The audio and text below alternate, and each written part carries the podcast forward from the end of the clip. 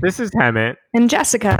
And you're listening to the Friendly Atheist Podcast. Please go to patreon.com/friendlyatheistpodcast to support the show. And the reason this one's coming out later is I was like thinking, oh, it would be, why don't we wait to find out who wins and then talk about that? And then this the hubris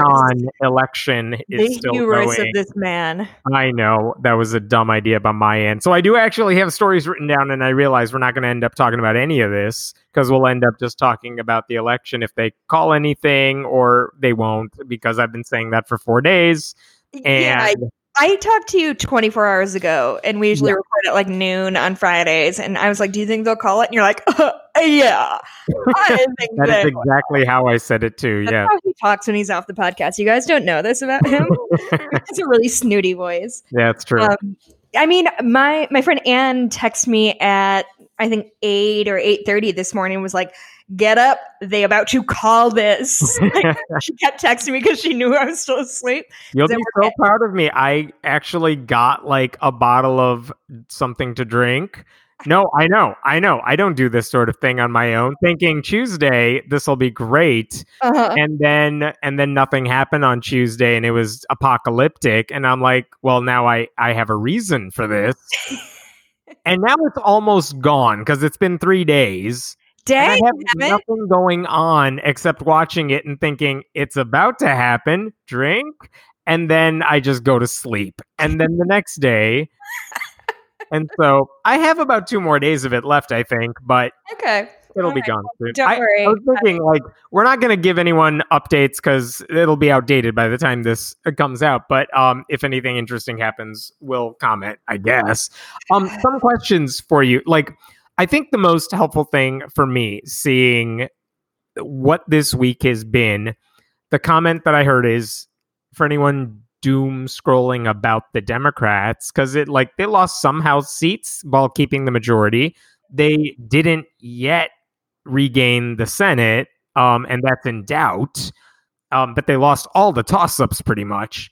Uh-huh. But they could still pull it off. It's mathematically possible. And obviously the presidency looks like it's in Biden's favor and stuff. But the thing that I was thinking is, if you could go back to like Monday and say, look, Biden's going to win. You lose some House seats. You keep the majority. And who are you getting? Who are you losing in the House? It's probably the moderates in swing districts, like not the progressive champions that you want. Right. And, you know, the Senate is iffy. Would you take that bet? And I feel like pretty much everyone who thinks the way we do would have said, look, if you get Trump out, I don't care what the hell happens anywhere else. If we get to keep the House, I mean, good. And the Senate, okay, disappointing, yes. But if at least if there's a chance to get 50 seats, at least, fine. If the deal is I won't get like 57, but I'll get hopefully 50, maybe, like a chance of that, I would take that bet. And I think, I mean, the way someone put it, many people have put it this way, is right now we're waiting on a handful of states that, because of the mail-in votes and stuff, it's taking a while to count. Let's say everyone just announced the things on Tuesday, and Georgia came back as a Biden win, and Pennsylvania came back as a Biden win, and it's like, oh, Florida, there's Florida being Florida, it didn't go for him. We would be having a different conversation entirely, saying, holy shit, Joe Biden did extremely well compared to definitely 2016, but even beyond what some people might have thought. And I think right now part of the narrative that I've been seeing is like, oh, they didn't do as well as they needed to with this group or that group, which may be true, but also misses the bigger picture. Yeah, but only Democrats can pull a victory or pull a defeat out of the jaws of victory. Like, that is also something I've heard, right? Like, Democrats appear to be on the verge of victory, and they're acting like they're defeated. Oh my God. Trump is acting like, I won. What are you all talking about? So deeply frustrated. And I listen, I'm not here to dance on the 1 yard line, right? Like, I am not, we've got a bottle of champagne that I will not fucking pop until the AP calls it. Yeah. But I'm a mess of nerves. I'm so anxious. I almost fell asleep on the couch because sometimes when I get really stressed out, I just get sleepy. And then I woke up for this stupid podcast. But all I have to say is we are on a pretty good track. Is it the ultimate? We took the House, we took the Senate, we kept the House, we took the Senate, we took the swept the presidency. No, of course not. Did I want to see a total rebuke of everything? And it's not like 70 million almost. Americans are like, what? 250,000 people dead from a pandemic we could have avoided if we were smarter people in charge. And it's like, nope, still voting for that. Don't care. Kids in cages doesn't bother me. I'm a Christian. Yeah, I mean, it was surrounded by. That was sort of my election night thing that I took away was how deeply disappointed I was that Trump somehow did better. We had crazy constituencies for sure. Well, we had crazy election turnout this year, America. Yeah. As of right now, so it's 8:00 on Friday night. Yeah. As of now, Biden has already surpassed Obama in both 2008 and 2012 as the top popular vote getter of all time. Right. So, obviously, whatever, population grows and whatever, but it was It was such a rousing display of civic duty that it actually made me really happy. Yes, most people, a lot of people, I absolutely disagree. I'm extremely impressed by how the vote was turned out. And the fact that, the day before, the week before I don't know if you are like this, but I'm should I have done more? What could I have done that was more? Yeah. Of course, that's just always how I think of everything. But the reality is, because it is as close as it is in these swing states, anybody who did any kind of volunteering, if you text banked, if you phone banked, feel good about this. You made a substantial difference, and whatever we're doing the work. Also, weird hat tip to libertarians. Because there's been a couple states where the Republicans lost by just about the margin of people who voted Libertarian. So, welcome to our world where a third party candidate who's not going to win takes just enough. Right, exactly. I'll take it for once. And obviously, there looks to be 2 Senate seats in Georgia that'll be up for grabs, which means for the next 2 months, if you didn't do anything for the election, there's more to do. Yeah, and now here's maybe the good thing, and this is where maybe I'm getting too optimistic and hopeful. We know people, we know Democrats in Georgia can turn out.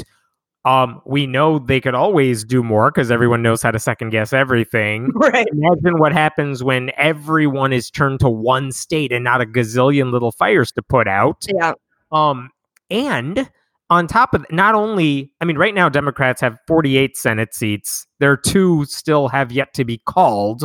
Which, let's say they lose them. They have a chance to get to 50, which is what they have to have.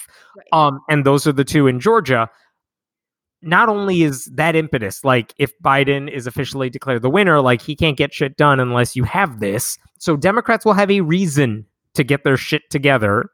And Republicans will not have Trump on the ticket. You think a lot of people give a shit about Senate races? No, but they do care about Trump if you're one of his voters.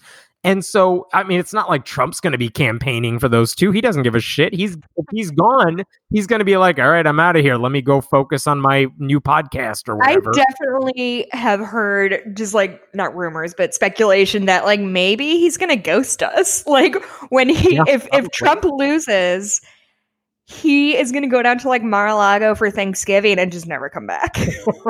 Which is great. I'll take it because the other side of that is he stays in the White House and steals all the plates over the next 2 months.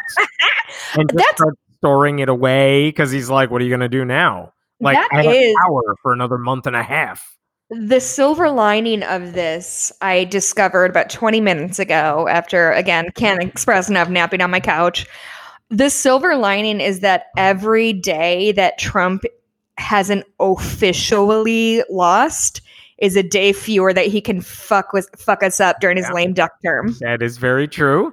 And also keep in mind, there's a lot of shit he could do if he wanted to. He could say, oh, I'm resigning. I'm going to make Mike Pence the new president for like a day. And by the way, Mike Pence, I need you to pardon everyone here in exchange for you getting to be president in the history books for a day. Like, there's a lot of shit he could pull right now. And that is scary to think about. But the bigger picture is, I mean, I think the other side of that is he's also very incompetent. I mean, maybe the best thing about his presidency is he was too stupid to be worse than he already was. 100%. And so, I mean, if he's gone, but okay, going back to the positive side of this, the reason I'm somewhat hopeful about Georgia is, yes, they're going to have all the money they need if they know how to use it. Uh-huh. You have all the people in the world who want Mitch McConnell out of power, who will focus their energy there. You will have Republicans who are not probably not as eager to do much of anything to help them out. Like maybe senators will, but Trump isn't going to be out there campaigning. And nor does his campaign mean that much anymore. He's you think he's going to do something nice for other people? Maybe he'll do rallies, but again, spreading COVID to Republicans isn't going to help the Senate race. Well, but I'm saying even if he does do a rally, like how many of his endorsed candidates have lost over the last 4 years? Like having President Trump back you up does not mean a lock in your district. Right. Right. Not necessarily. So we'll see how that goes. There's so much to be decided. Let me talk about this because this came up too. This was a question that I was dying to know before the election. And we have a little bit of data about it now, which is what do we know about the Christians, the conservative Christians who voted for him? Because in 2016, the number that came out was that about 80 to 81% of white evangelicals voted for Trump. And that was shocking at the time because, like, he doesn't represent the values you claim to hold. So what the hell are you all doing? And the question now is, what was going to happen this time? Because now we know what he's done. And could you peel off any percentage of those white evangelicals? Or like all what Robert Jeffress on Fox News was saying is like, no, it'll be even higher. Ralph Reed of the another religious right figure was like, no, it'll be mid 80s this time around. So here's what we know so far. This is from, there's a couple different exit polls. I don't know how much stock to put in this because, I mean, if we learned nothing else from the election day, it's polling is off. And what are you going to do? But one in the New York Times said that about 76% of white evangelicals or white born-again Christians backed Donald Trump, which is significantly less than the 80-81% he got years ago.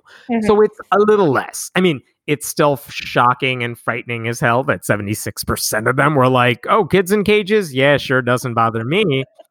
But it's a little lower. Those kids in cages.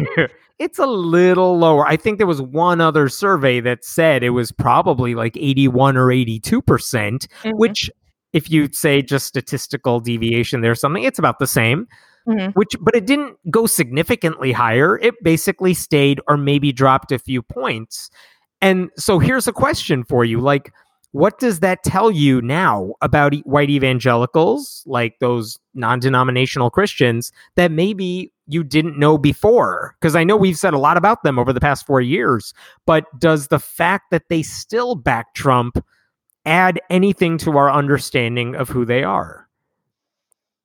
No, I mean, we've seen who they are, right? Like, they're willing to sacrifice anything that you and I would consider a moral high ground for, I mean, it's single issue voters, right? They're anti-choice and that's all they care about. So no, they're anti-choice and they're pro-judge, and Trump delivered on those things in terms of the judges. And so they're like, all right, we don't care about anything else you've ever done, even while president. So we'll support you because you gave us the judges we wanted. And now we will be able to overturn abortion laws. Is that, I mean, yes, we knew that going into it. It looks like nothing Trump has done has changed their minds about it.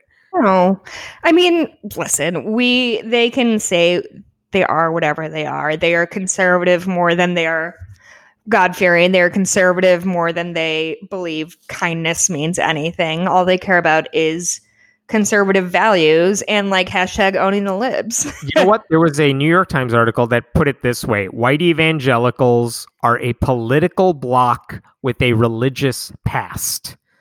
Yeah, and I think that's a really good... perfect. They used to be religious and care about that stuff, and now it's all about the Republican Party.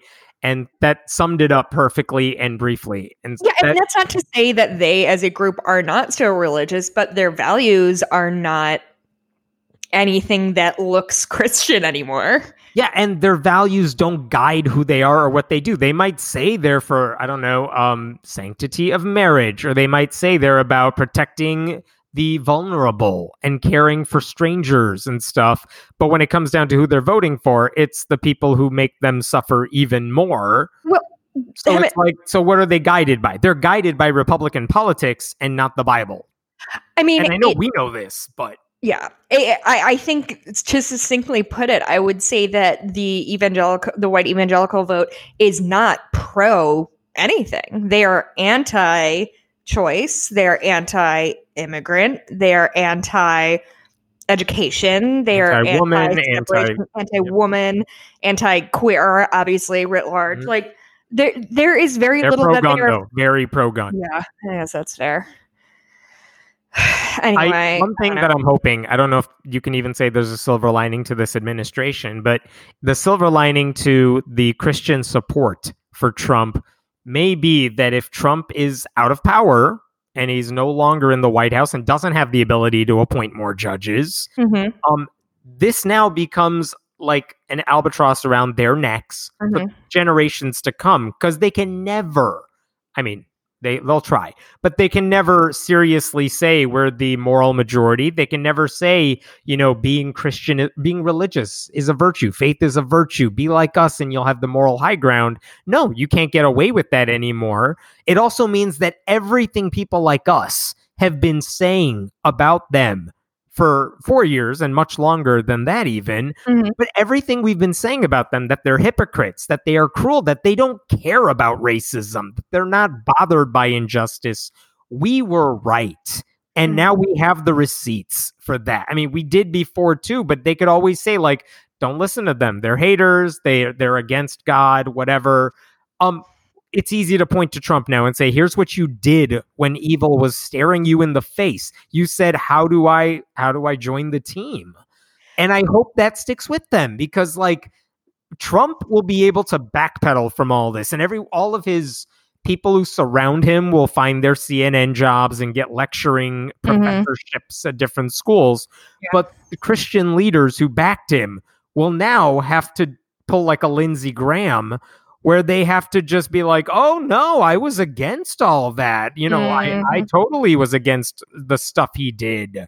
And like, no, you didn't. We know what you did when he was in power. And I hope people hold that against Christians for a long time to come. Well, and like it or not, almost everything they've said in the last 4 years has been on Twitter or on Facebook or on camera or wherever. Like, there is no hiding from what they've done. And I think the interesting thing that's happened over the last 4 years, and you'd probably, I don't know if you have this locked and loaded, but I think we're seeing the number of people who think morality is only religious has dropped greatly. I don't have the number, but I think that sounds about right. Like, you don't need religion. Greatly, you don't need right. God to be good. That's totally true. So that, coupled with the fact that we have seen the quote-unquote moral majority as a group behave like monsters. Yeah, they're not moral. They're not the majority anymore. Yeah. Ha, ha, ha. And they can no longer just say that. And they can no longer accuse people of being atheists or whatever and expect that to land. Like, people don't give a fuck as much anymore. Yeah. And they're still doing it, by the way. I've been watching them this week, and it's the Christian leaders, the ones that show up on cable news shows like Fox News, the ones that are still, they have been part of like his evangelical advisory board. They're the ones pretending like there's voter fraud, which like there's no evidence that anyone has seen yet. Well, isn't this election a nice lesson in skepticism? Like it's James Randi's last hurrah of these people are so fucking credulous that one person's like, there's voter fraud. And they're like, oh, there must be voter fraud. And yeah, like, it's literally, I've seen it just on Facebook or whatever. Like, everybody is into it. A debate people were having tonight. Someone else mentioned this. There's a website, I forgot what it's called, like trumpaccountability.org or something. But basically the idea is they made like a website that says, here are the people who were part of his administration. Here are the people who were complicit in the stuff he did, the Stephen Millers, the press secretaries, all of them.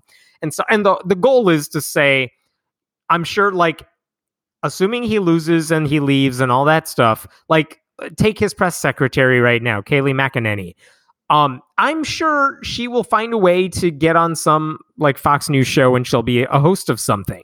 And a lot of these people will get a lot of money to write books about their time in the Trump administration. And those books will all read the same way. They'll say, you know, I was the voice of reason here, but he wouldn't listen to me, but I tried. Or it's a defense of like why the things they did were good. And the idea behind those websites is do not let people forget what they took part in and what they didn't quit over any of this stuff that Trump did. Mm-hmm. It's not a list of like, let's jail these people. It's a list of like, this is who they are. This is what they did. Don't let them pretend like they weren't part of all this because they will absolutely try to whitewash their own history, which to me makes sense. Like as someone who blogs and relies on screenshots and relies on video taken 4 or 5 years ago that shows something completely different than what you're doing now, it's like, no, you can't forget what they did because they will want to ignore the stuff they did that was awful. Oh, yeah. And we shouldn't let them forget it. And by the way, I understand people make mistakes and I get that people might, you know, you can't just hold something stupid someone did when they were younger against them forever. I believe that. But also these are like adults and old people. And also like whatever, Kayleigh McEnany is probably in her 20s or something. She's not young in that sense. And again, you can't atone for your mistakes if you refuse to admit you were part of the problem. And so that to me made a lot of sense. And yet part of the pushback I'm seeing from the classical liberal crowd, the crowd of like I am a true liberal and that's why I support like, I don't know, not necessarily Trump, but they don't like liberal, like AOC. They hate AOC, stuff like that. They're all like, how dare you make a list? That is McCarthyism or some shit like that. No. It's like, again, this isn't some list of like Trump voters and you're going to hold it against them forever. It's the people who signed off on this stuff that he did and who backed him up on it and who went on TV and explained why it was necessary. And again, I'm not saying they have no chance to atone for their mistakes, but we better know what they're atoning for. But that's the key. That's the key to it. Of like these people aren't persona non grata necessarily just because of what they've done in these last 4 years. I'd say in a lot of cases, yes, they are. But if they want to try to get themselves back on the side of truth and the quote unquote right side of history. Right. Then they have to at least admit what they said was wrong and offer up some kind of an explanation of how they've changed and how they're not going to make the same mistake again.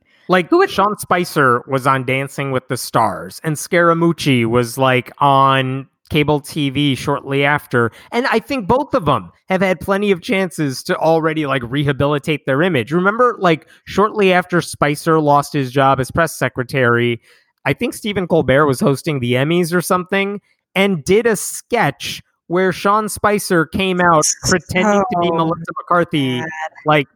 And that was infuriating. Why? Because they were like, haha, look at this joke that even Sean Spicer is in on. What a good sport he is. And it's like, why are you trying to make him look good after he just spent like months lying to everybody?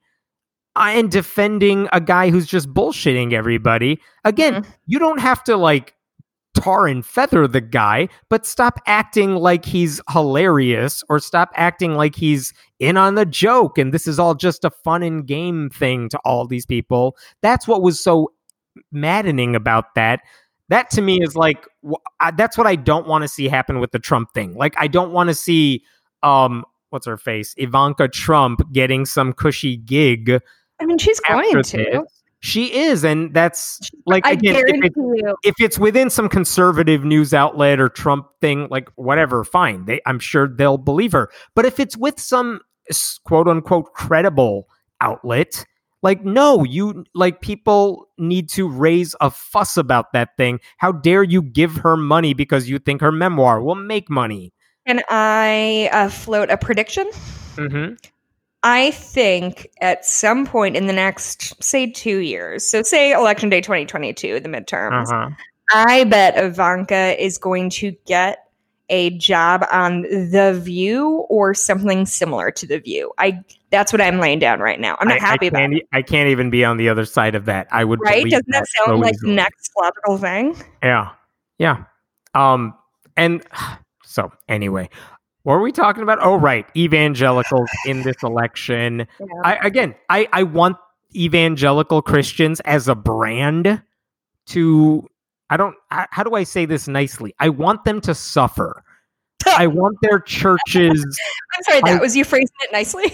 Yes. I want their churches to like be forever remembered. And by the way, I've seen some articles, I haven't seen necessarily hard numbers on this, some articles that basically say a lot of younger Christians who would call themselves evangelicals and would normally go to those mega churches and are devout, and they do believe this stuff, who are saying, I just can't get on board with Trump. Like, does anyone else see what I'm seeing? Like, doesn't he go against all this stuff we're learning about and promoting? Like, there's nothing about him that shouts role model. So, like, I may still be an evangelical Christian, but I can't be a Republican right now with this guy. And they're leaving those churches, and they're not becoming atheists. They're just leaving those churches. And it's like, yes, that is what I want to see happening. It's not about what you believe. It's about what you're doing with it. And if your church doesn't have the decency to, and this is not political, but if you can't use your church to say what Trump is doing is immoral, by the way, that's a legal thing to do. That's not saying go vote for Biden, which I don't want them to do, but saying like, this is awful. We as Christians ought to speak up about this and fight against it. And there are Christians who are doing that, but not these evangelical churches. Virtually none of them, none of the big ones, have gone out and done anything against what Trump is doing. Like, I want those churches to just die a quick death. And I want them to have no money because they don't have new young blood coming in because they're the Trump church. Like, I hope that it won't happen, but I hope it happens. Like, that would be a nice thing, like that these Christians glommed onto Trump because they wanted judges, and they got those judges. And then, like, Trump became the thing that dragged them down. And then a Democratic Senate expanded the court and made the whole judge thing pointless anyway. Well, I mean, we're not expanding the court if we don't at least get something out of Georgia. Know. Georgia needs to happen now. Right? Yeah, I'm just so tired. Aren't you tired? I'm literally physically tired after this week, but also, yes, I'm tired after 4 years of this shit.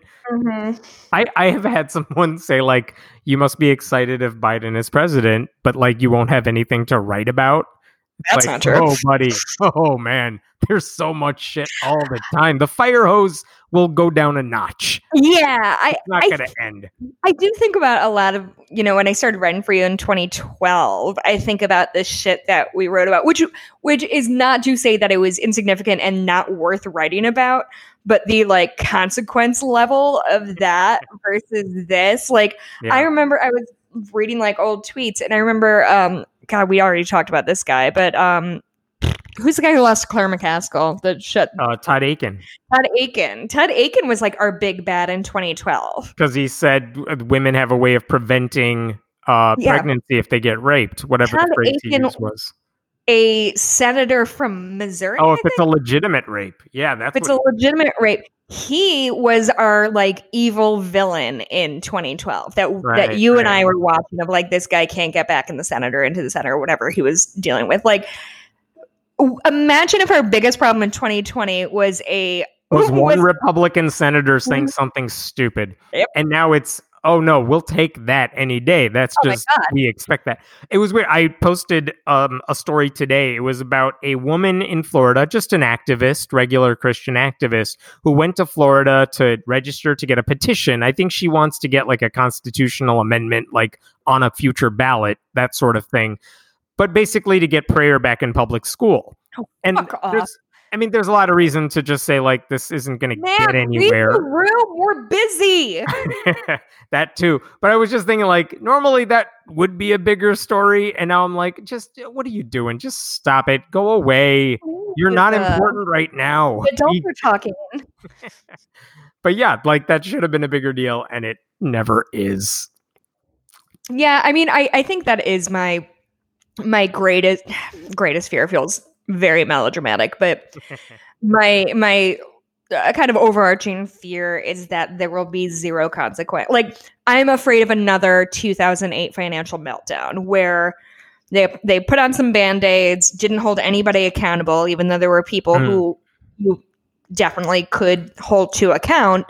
I'm kind of and I understand why Biden or, you know, a Biden administration would be interested in saying, like, we're not going to try to prosecute Trump or his ilk. Like, we just want to move forward. And I do get that instinct of, like, we cannot move on. Exactly. And I get that. And I'm somewhat sympathetic toward that viewpoint. But also, what if there's just no consequences for anybody again? And then we just demonstrate to adults and children alike that there's no consequences in the real world. If you're a white dude and you're, like, putting your thumb on the scale of democracy, nobody's going to give a fuck if you can get away with it. And even if you don't get away with it, probation maybe.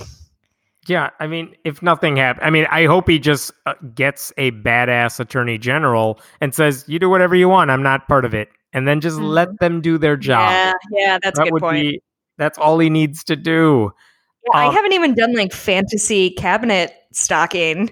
I know it's too early. It's too early, but okay, here's the question. This was floated by some people online, which was saying, you find the nearest Republican, swing state Republican, maybe on the verge of retiring, and say, like, I'll give you a cabinet position if you leave, because then your governor can appoint a Democrat, and you give it to, but, like, there's only a handful of those even left. And I think in North Carolina, where Richard Burr is a senator, the governor has to appoint someone from the same party. That's a law in the state.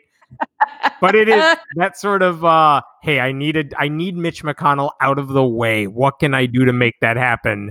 Yeah, that was a big blow on election night. I know. Just watching, like, Sarah Gideon and Teresa Greenfield, like, lose those races that, again, there's going to be a huge reckoning on why every polling outlet was just totally wrong on those races, like statewide, district-wide, how many House, they thought it would be an expanding House majority for Democrats, turned out to be, you lose a lot of House seats, maybe like 10 House seats almost.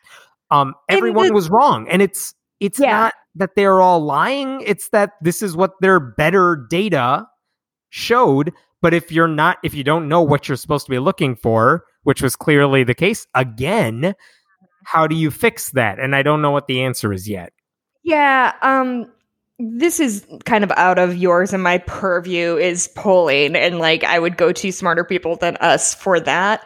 But it is troublesome. And I mean troublesome not in, like, a conspiratorial way, but, like, something is up.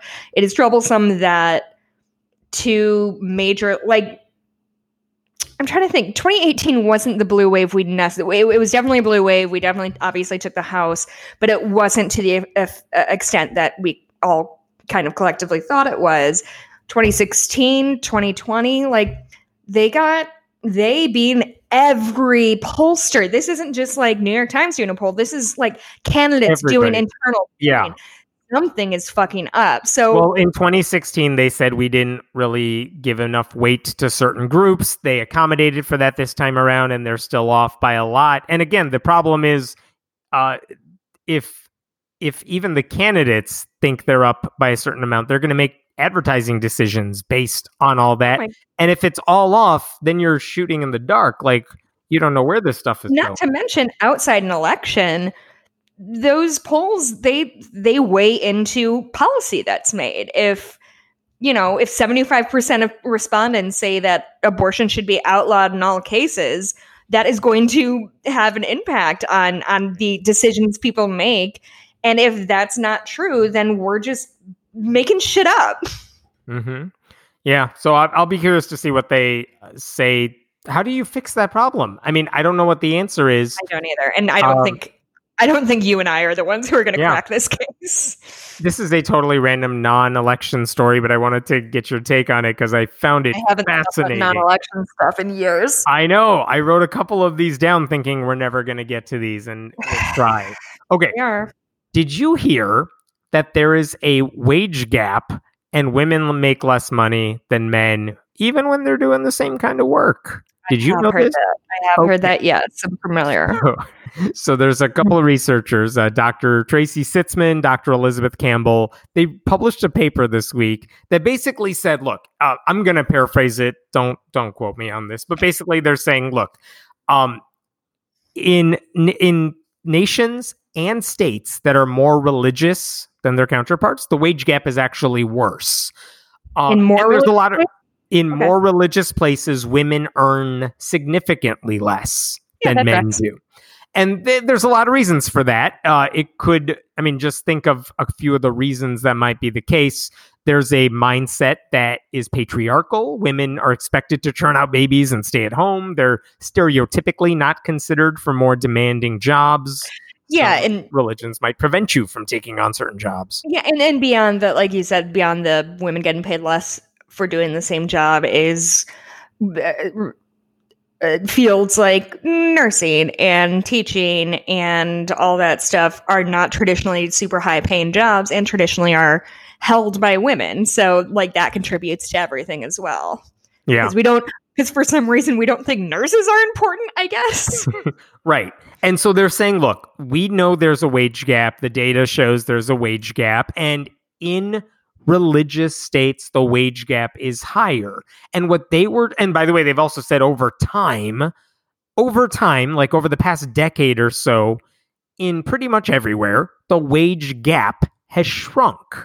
And part of that is more people are aware of it. More states and countries have made laws trying to prevent such a thing from happening. So things have gotten better. Mm-hmm. What they found is that the wage gap shrinking, which you want to see, has been a lot slower in the more religious states. Now, that's also kind of intuitive, I think, if you're coming at it from that perspective, that, you know, a patriarchal culture is going to have a higher wage gap. Okay, none of that is all that surprising. Here's what they said. They said, how much is that actually worth? How much does religion contribute to the wage gap? And the way they did the math, and I'm just making up a number here, but like if men make like $100,000 and women correspondingly for the same job make like $79,000, mm-hmm. how much of that $21,000 gap can be attributed to religion? That's the question they were trying to figure out. And here's what they found. When you take into account all these variables, they said religion represents a $1,734 loss in annual wages for full-time female employees. So prayer costs women $1,700 a year compared to men on average, which I've never seen a number put to it. But it was very interesting to see, not just saying, here's what the gap is. It's saying, here's how much money women lose because they live in more religious societies. Mm-hmm. I'll post the paper online if anyone's curious about reading that. Yeah, that's another one of those things that can't come up a lot, it seems, on this show of like, you tell me a stat and I'm like, yeah, of course. Like, Things do suck. I agree. I would have guessed that, but I wouldn't have thought to like make a study out of it. Yeah, it was fascinating. I emailed the researcher as soon as I saw it. I'm like, I need this paper. None of my usual like channels will find me your paper right now. And speaking of your special channels, at like 3:30, you were like, they're about to call Georgia. Can you talk about what the fuck happened with your sources? My sources are made up and they exist entirely in my head, and I have none. You act like I talk to people for fun, but I wasn't. Like, I went to the... I was looking up this paper, and I went to the whatever journal it was in, and they're like, pay us. And I'm like, no. And I go to Sci Hub, which is the rich academic. And I go to Sci Hub, which is the way around it all. And they didn't have it. So I was like, hello, professor, please send me your paper. She was so nice. And she sent it to me. And I'm like, this is so cool. Did you remember for like $5? I should. Totally different story. Okay. Another hypothetical for you. I don't think we talked about this. You may have to tell me if we did this last week, because I have no memory anymore. Okay, here's the story. This takes place in the nation of Latvia. Okay. So here's the story. There's a family, Jehovah's Witnesses. They have a child. The child needs heart surgery. Mm-hmm. Now, if you live in Latvia, they have universal health care, and they would cover that operation. Mm-hmm. And so normally they would say, oh no, this child has a problem. Child needs heart surgery. Fine. Go to the hospital, get the heart surgery. Sure. We'll cover the bill. Crazy about heart surgery over there. Yeah. I mean, that's how it happens when you have health care. And so here's what the family said. They said, no, we're not doing that, because the universal healthcare system, the heart surgery that we do in our nation requires a blood transfusion, and Jehovah's Witnesses don't do blood transfusions. That's against their religion. Yeah. So it turns out there's a way to do a heart transplant, heart surgery of this kind, without needing to do a blood transfusion. But it's a specialized surgery. It requires a certain type of, it's a specialized type of surgery. So you needed to go to Poland in order to do it, because that was the closest place you could go where doctors actually know how to do this well. Mm-hmm. And so the question is, should Latvia's government, their Ministry of Health, are they required to pay for this family to go to Poland to have a surgery that comports with their religious beliefs about blood transfusions? Or can the Ministry of Health say, no, we gave you the option of doing it here. There was nothing wrong with you doing it here, except basically you had some irrational belief about the surgery that has nothing to do with the quality of it. Sure. And we're not paying for your joyride to Poland. I should say, the family did travel to Poland. They did have the surgery, and the kid is actually doing okay. So that's nice. But they sued the Ministry of Health in Latvia, saying you need to reimburse us for the costs of our trip, not any excess, but just the base cost for the trip and the surgery, because that's how universal healthcare works. Mm-hmm. And the nation of Latvia said, we're not covering this because you could have gotten the surgery here. Mm-hmm. And if you want something special, go for it, but we're not covering it. So this is the lawsuit. And this is where I was thinking about this without kind of seeing how this played out. And I couldn't figure out what I wanted to see. I don't know. Yeah. This is quite the trolley problem you've set up in front of us. I know. Because part of me is like, oh, I want the kid to be okay. Mm-hmm. But he would have been okay if he stayed at home in Latvia and gotten a surgery there. It's this irrational belief that, nope, you can't do surgery the way you want to do it. You got to do it with these new rules I'm putting in your way. Mm-hmm. That has nothing to do with the quality of the medical care. It's like, why should we reward them for having these stupid ideas? Yeah, please. Here's what I think the only... Is this fair? Okay, I'm going to talk myself through it and decide what I think when I'm done talking, okay? Mm-hmm. My thought would be that Latvia would reimburse what the cost of the surgery would have been if they did a regular surgery. And anything excess, the family has to pay on their own. Exactly. That would be my... Including travel and things like that. That's my thought, because... I think that makes perfect sense as a compromise. I think... only because I'm looking at the lawsuit, that wasn't the option we were talking about. Sure. But you're right. I think that would be a fair compromise right there. They sued the government, and basically all the judges that they came across in Latvia ruled against them. Uh-huh. So they took it to what's called the European Court of Justice, let's say the European Supreme Court. And the five justices basically issued a ruling in the family's favor. But that doesn't mean they won. What they said is, okay, you got to take this back to the Supreme Court of Latvia, and the Supreme Court has to say this. There is an acknowledgement that in Latvia, religious discrimination is forbidden. So the court has to acknowledge that. And there are some exceptions. Like, there is a way to say we're not covering your costs if certain things are happening. Sure. They have to, like, if the Latvian Supreme Court says the decision not to pay for this was a regular thing we would have done in other situations, then the Ministry of Health can get away with it. If the Supreme Court says, no, you basically only punish them for religious reasons, and it was, you broke the law that way, then you got to rule against them. I know it's like a fine point, and some of you, I know I didn't even explain that great. But basically the question is, the Supreme Court of Latvia has to decide, did the Ministry of Health make its decision to say no because it was absolutely necessary? Because if they said yes to this family, it would drain the system. Mm.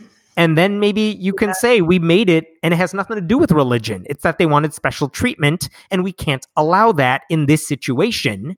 And if you can justify that, then the country wins and the family does not. So it's back to them. Precedent on that. The ball is in the Latvian Supreme Court's case. I just found it, like you said, you put it well. It's a trolley problem when it comes to religious issues here, because I don't know how to say no to this family without being heartless, but I also don't think we should be making exceptions just for some weird rule that these people imposed upon themselves. Yeah, that's the thing, is like, it's not heartless if like the kid doesn't get the surgery. It's not because mean doctors wouldn't do them. It's because their parents wouldn't allow that.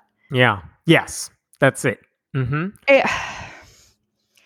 Yeah. I think this is kind of an interesting ethical dilemma because there is no outcome I could see that I would think to myself, that is so unfair. Like, I don't think there is a right or wrong answer, which I feel like so much of what we deal with in the US, like when we have problems like this, are like, either we can follow the law or we can do what you feel like because God told you. Like, those feel like two choices. Right. So it's kind of, you want to discriminate, go right ahead. Right, exactly. So it's very interesting to me to hear here's what I'm excited about, knock on wood, the post-Trump era, is like, we can maybe spend more of our time discussing like moral and ethical dilemmas, and instead of just saying like, Pence hates gay people again, remember? Like, right. I'm excited to be able to dig into topics that are not about Donald Trump. Well, okay, so let's do that. So here's this week, the U.S. Supreme Court, now with Amy Coney Barrett, they heard a case about religious discrimination. It's called Fulton versus City of Philadelphia. And here's the basic setup here. For years, the City of Philadelphia gave money to a group called the Catholic Social Services because it's a foster care agency. They place children in homes, and let's assume they do a good job of it. But in 2018, the City of Philadelphia stopped giving them money. Why did they do that? Because the Catholic group said, we are not going to put children in the home of gay couples. Cool. And so the city said, well, we don't allow discrimination in our city. Mm-hmm. So you're breaking, like, we can't give you taxpayer money for doing this. And the Catholic Social Services is saying, you're punishing us. That's religious discrimination. That's the gist of what this argument is about. So, like, assuming they did nothing else wrong, is it okay for them to discriminate while receiving this money? And by the way, one of their arguments in court this week was that we haven't actually discriminated against anyone because no gay couple has come to us saying they want to use us for foster care home placement. Okay, to which the response is, well, you're Catholic Social Services. The attorney representing the city was like, if you had a sign saying no Baptists allowed on your door, don't be surprised when Baptists don't show up at your door. Yeah. Yeah. I feel like that's like how Trump is like, how come I'm not getting any mail-in votes? Well, you've spent months saying you don't want mail-in votes. Right. It's that's just exactly the consequences of your talk, bud. When they were doing the oral arguments this week, one question that came up is, well, if you want to the Catholic group, you want to discriminate against these same-sex couples because it's your religious beliefs and you don't want to be punished for them, should you be allowed to discriminate against interracial couples the same way? Mm-hmm. And the Catholic group's lawyer said, well, no, that would never be okay. Why not? Because the government has an obligation to stop racial discrimination. To which the liberal justices said, okay, so you're saying it's okay for the government to step in to stop interracial racial discrimination, but anti-gay discrimination then is okay? Like, and of course, they have no response to that. Oh my God, this is like Friends, Je m'appelle Claude, boop boop. Do you know that episode? Did you watch? I have no idea what the hell you were talking about. There's a very good episode, and it's memed a lot, that Phoebe is trying to teach Joey French. Oh, okay. And she says, "Je m'appelle Claude," and he goes, "Blah blah blah." And that is, and she does like a je m'appelle Claude, je m'appelle Claude, blah blah blah. Like that's what they're doing. Like they have all the pieces in place. They're just refusing to like make it into like a cohesive. That was the weirdest way to make that exact point. I just really, but I appreciate it. That's good. French. Neil Katyal, the lawyer representing the city, also said that if you let the Catholic group get money for.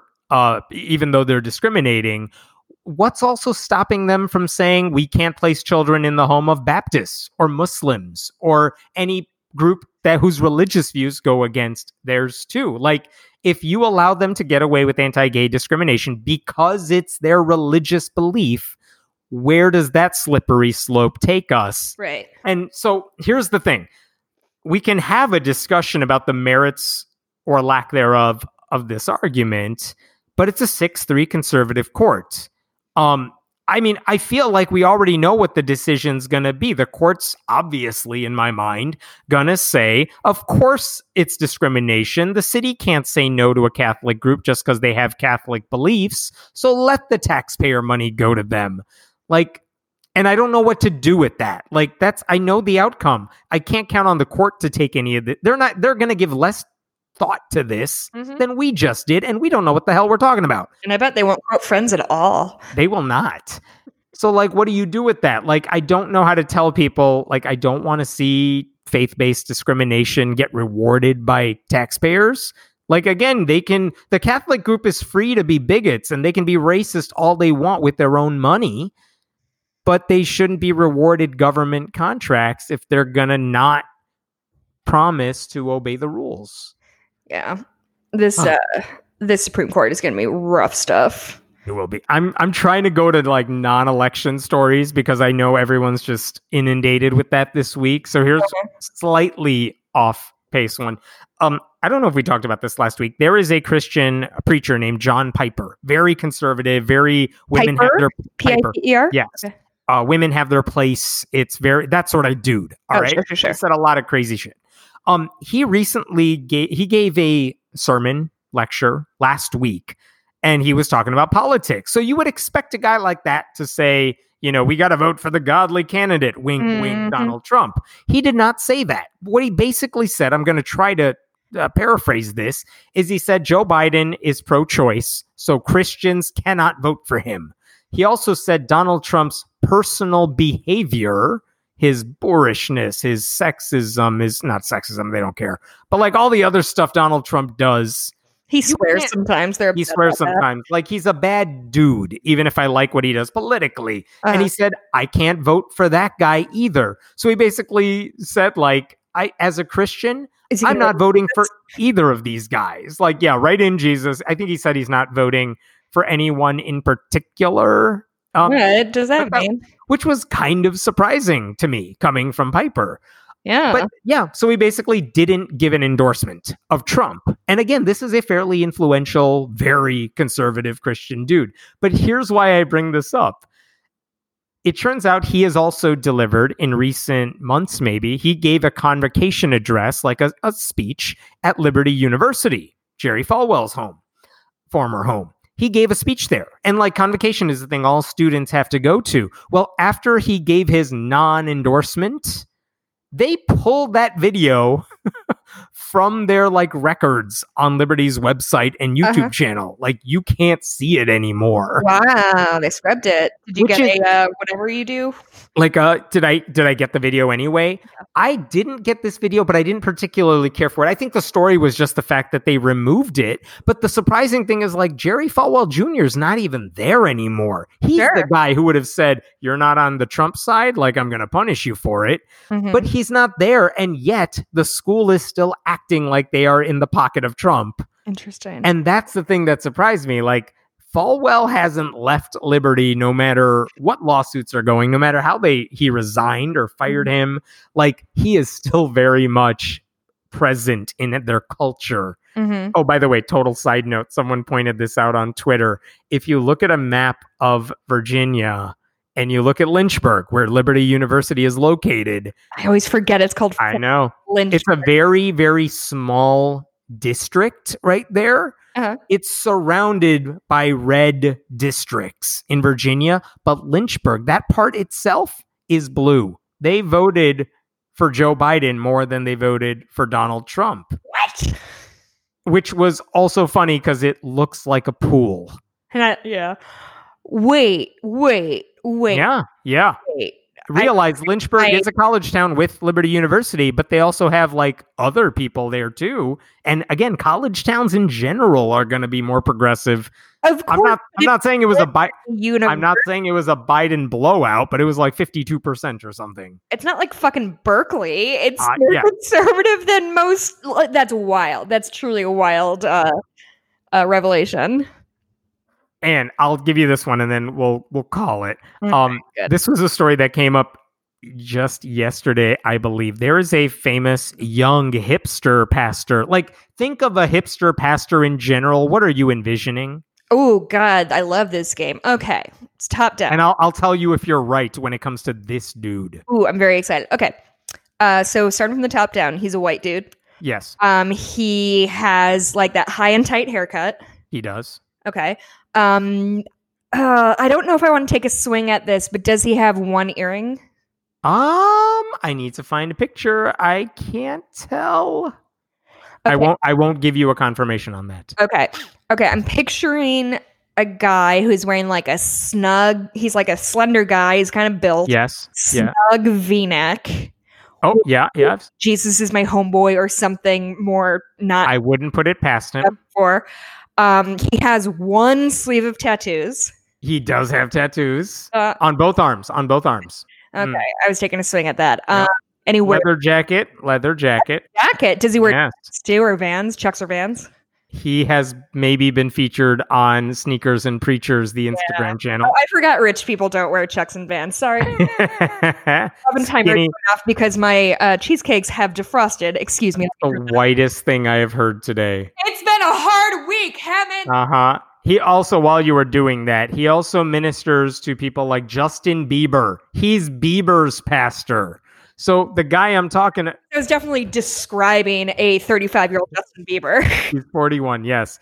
This guy, Carl Lentz, he is employed by Hillsong, NYC. It's a mega church where it's basically a rock concert where they throw in Jesus every... Churches? New York City? New York City has this mega church, and it's this dude. Okay. He's so hipstery Christian that there was a GQ profile of him in 2015. Oh, for real? One of the biggest... Carl Lentz, L-E-N-T-Z. And this is one of those churches that also, like, they don't say they're anti-gay, but they are anti-gay. And how do they do that? They say, we love gay people. But then I think in their choir, there was a gay dude who was, like, dating or married to another gay dude, and he got in trouble. And it was a big scandal because, like, these people hate talking about how anti-gay they are. Mm-hmm. Anyway, the head of that church sent an email out this week to the entire Hillsong family that said they fired Carl Lentz, the hipster pastor. And why did they do it? I'm going to read you exactly what it says. Before you say that, yeah. I just want to say I looked it up and I was pretty close. A couple major misses were the ironic, dorky, like 1970s glasses frames and a couple woven bracelets around his right wrist, which is like, oh yeah, you missed me. I shouldn't have missed that one. I bet he plays guitar. I'm going to find out. Go ahead. That's entirely possible too. He cheated on his wife. You did. Well, what it said in the message, that's okay. What it said in the message, they didn't say this in the letter. Here's the letter. This action has been taken following ongoing discussions in relation to leadership issues and breaches of trust, plus a recent revelation of moral failures. Then they didn't say anything after that. And it's like, really? You're just going to leave that one hanging? Did he abuse a child? Is he secretly gay and you found out? What's the deal? Because he's married and has 3 kids. Moral failure is a wide berth. Like that. It really is. It wasn't until the next day that Lentz himself posted on Instagram that, I forgot the wording he used, but he had an affair or something and he's reconciling and he's in the process of that, but he's going to step down from his church. And we've said this before, like, I don't care about this guy's personal life. Like, let him do his thing and he can deal with his issues personally and privately. And it's nobody else's business. But again, for the church to just, it felt like they were, both shoving him under a bus by being so vague about it. And also, I'm totally not surprised that a guy like this who is hyped up as the young, cool Christian totally doesn't live up to that hype after all. Oh, yeah. He's getting training bras thrown at him every day. Right. Exactly. Any guy who's in the public spotlight is probably good. Not probably, but whatever. Like, whether you're a fancy pastor or whether you're a rock star, like, it's the same treatment of people around you. Yeah. I don't know what's going to happen. I don't know if this has an effect. Like, the one thing that I noticed when I'm reading articles about this issue is that a lot of younger Christians who liked this guy and became Christians because of this guy, they were troubled by the fact that this guy didn't live up to their expectations, which, yes, that's how these things play out. Mm-hmm. But also, I don't know, I feel like also when it comes to the sort of scandals we've heard of Christian preachers, this felt strangely like low key. Mm-hmm.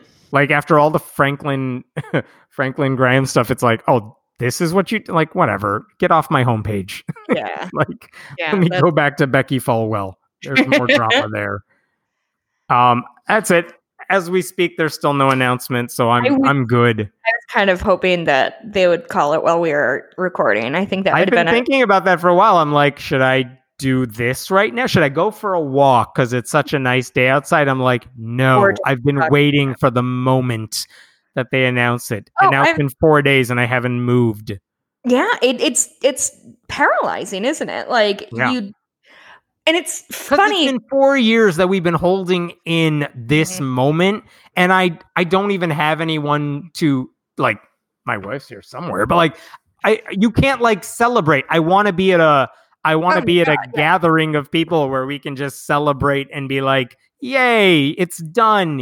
This is what I was hoping for 4 years ago when people went out to places and I was still doing exactly the same thing. Like no one was around me 4 years ago either. But like I just want that burst of Twitter-dom for a minute where everyone's just like, it happened and it's been denied for days. Listeners, now you know, even Hemant craves human contact sometimes. That's not even true. It's the idea of it. I like the idea of it. If you told me right now there's no COVID and we're having a party to celebrate this, I'd be like, yeah, maybe later. But I appreciate the invite. So. That was about 12 years ago. It was 4 years ago, and it was my birthday. God, yeah, I don't know. I don't know what's going to happen. Do you think? I mean, I was going to ask you what you think is going to happen. None of us fucking know. And you've been saying we're going to get results every 5 minutes. I have been. I'm sorry. Yeah. I don't know. I think here's what I think will happen. They will announce this at some point. When that happens, and at some point, taking it all someday. after a day or two of enjoying that, I think, here's where the focus needs to go. It needs to go on how you win the Senate in Georgia. And it also needs to go on how the hell do you, I wouldn't say fix, you can't fix the stuff Trump did, not anytime soon, but how do you get anything accomplished? How do you hold them accountable for all the shit they did? Because again, I know this is cliche, but if Obama did any of the stuff Trump did, it would have been huge. But how do you make sure that doesn't happen? And how do you hold the people accountable for it? Because like you said, if you just let them off the hook and say, well, we better not do that again, it doesn't fix anything. They need to be held accountable for especially if they broke the law and not just broke a norm. Mm-hmm. So I don't know. I think that's where the focus needs to be. But for us, for progressive types, it has to be, okay, we need to win those 2 Senate seats and we have to figure out how to do that. And by the way, this surprised me too, because I thought Alaska's Senate seat was totally out of reach, because it's 2-1 right now for the Republicans, and it's Alaska. Of course it's going Republican, and yet it's not out of grasp either. And North Carolina has a lot of ballots, mail-in ballots still to come. So it's I don't know, but let's assume you lose both of those. You need those 2 Senate seats to get anything done. So make that happen. I think I saw someone put it well online, which is right now, I want to be yelling at Joe Biden and being mad at him, and I can't because he hasn't won yet. So I need him to be a winner so I can be an asshole to him and make him do more liberal things. Mm-hmm. Yeah, and I'm craving that. Let me be mad at the right people. I'm so very, very tired of feeling defensive about everything, and I'm excited to feel we can be proactive, because these last 4 years... It's just been holding back a tide of garbage, right? We can't get anything done positively because they're trying to take away all of our gains. It's been if Republicans are controlling the Senate, then nothing gets done, and then Republicans will blame the fact that nothing can get done on Joe Biden being really bad at this. Oh, that's their playbook. So Donald Trump did fuck all during his presidency. Yikes. Presidency, yeah. All right. We'll come back next week when we still won't have a winner, and we will discuss this all over again. Oh, man, I'm so tired. That's okay. We could skip the ending for this week if you want. Where do we find you? I'll fill it in. You get what you need. You could find me at Hemant Mehta on Twitter. Go to friendlyatheist.com. You could find Jess at Blueberry, BLUEBURIE. Go to Bitches Get Stitched Done on Etsy. What else is there? I'm not selling. You're get patterns. You're not selling anything stuff anymore. If you want a special request, maybe, but it's definitely not. I was very stressed out and very tired. Email us. The moment we end this, they're going to announce the winner. Just saying. Oh my God, That's exactly what's going to happen. But that's okay. Oh, listen, we are in a decent position. I would rather be us than Trump's group. Yeah. No? We are in... I'm cautiously saying it will be okay. Mm-hmm. We will do our best to get through it, and we'll do our best to help each other get through it. And I don't know, I cannot believe it's fucking Friday night and I don't know who the president is. We can go back to 2000. It could be December and you don't know who the president is. I was 14. I didn't know what the fuck was going on. All right, buddy. Sorry, none of your predictions about when this is going to get called was correct. So damn it. I'll live.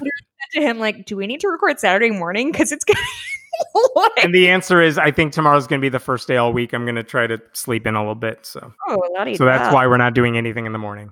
Oh yeah, because I really definitely wanted to go right. I was 6:30 call. Yeah, I know. There, makeup on. Well, normally I'd be coaching a team on a Saturday morning, but it's all online this year. So boo. We're getting into speech season. I know. Oh it's man, all right. I'll just be at a computer again all day. Stay strong. We're going to be fine. We'll do it. We're doing our best. Don't stress yourself out.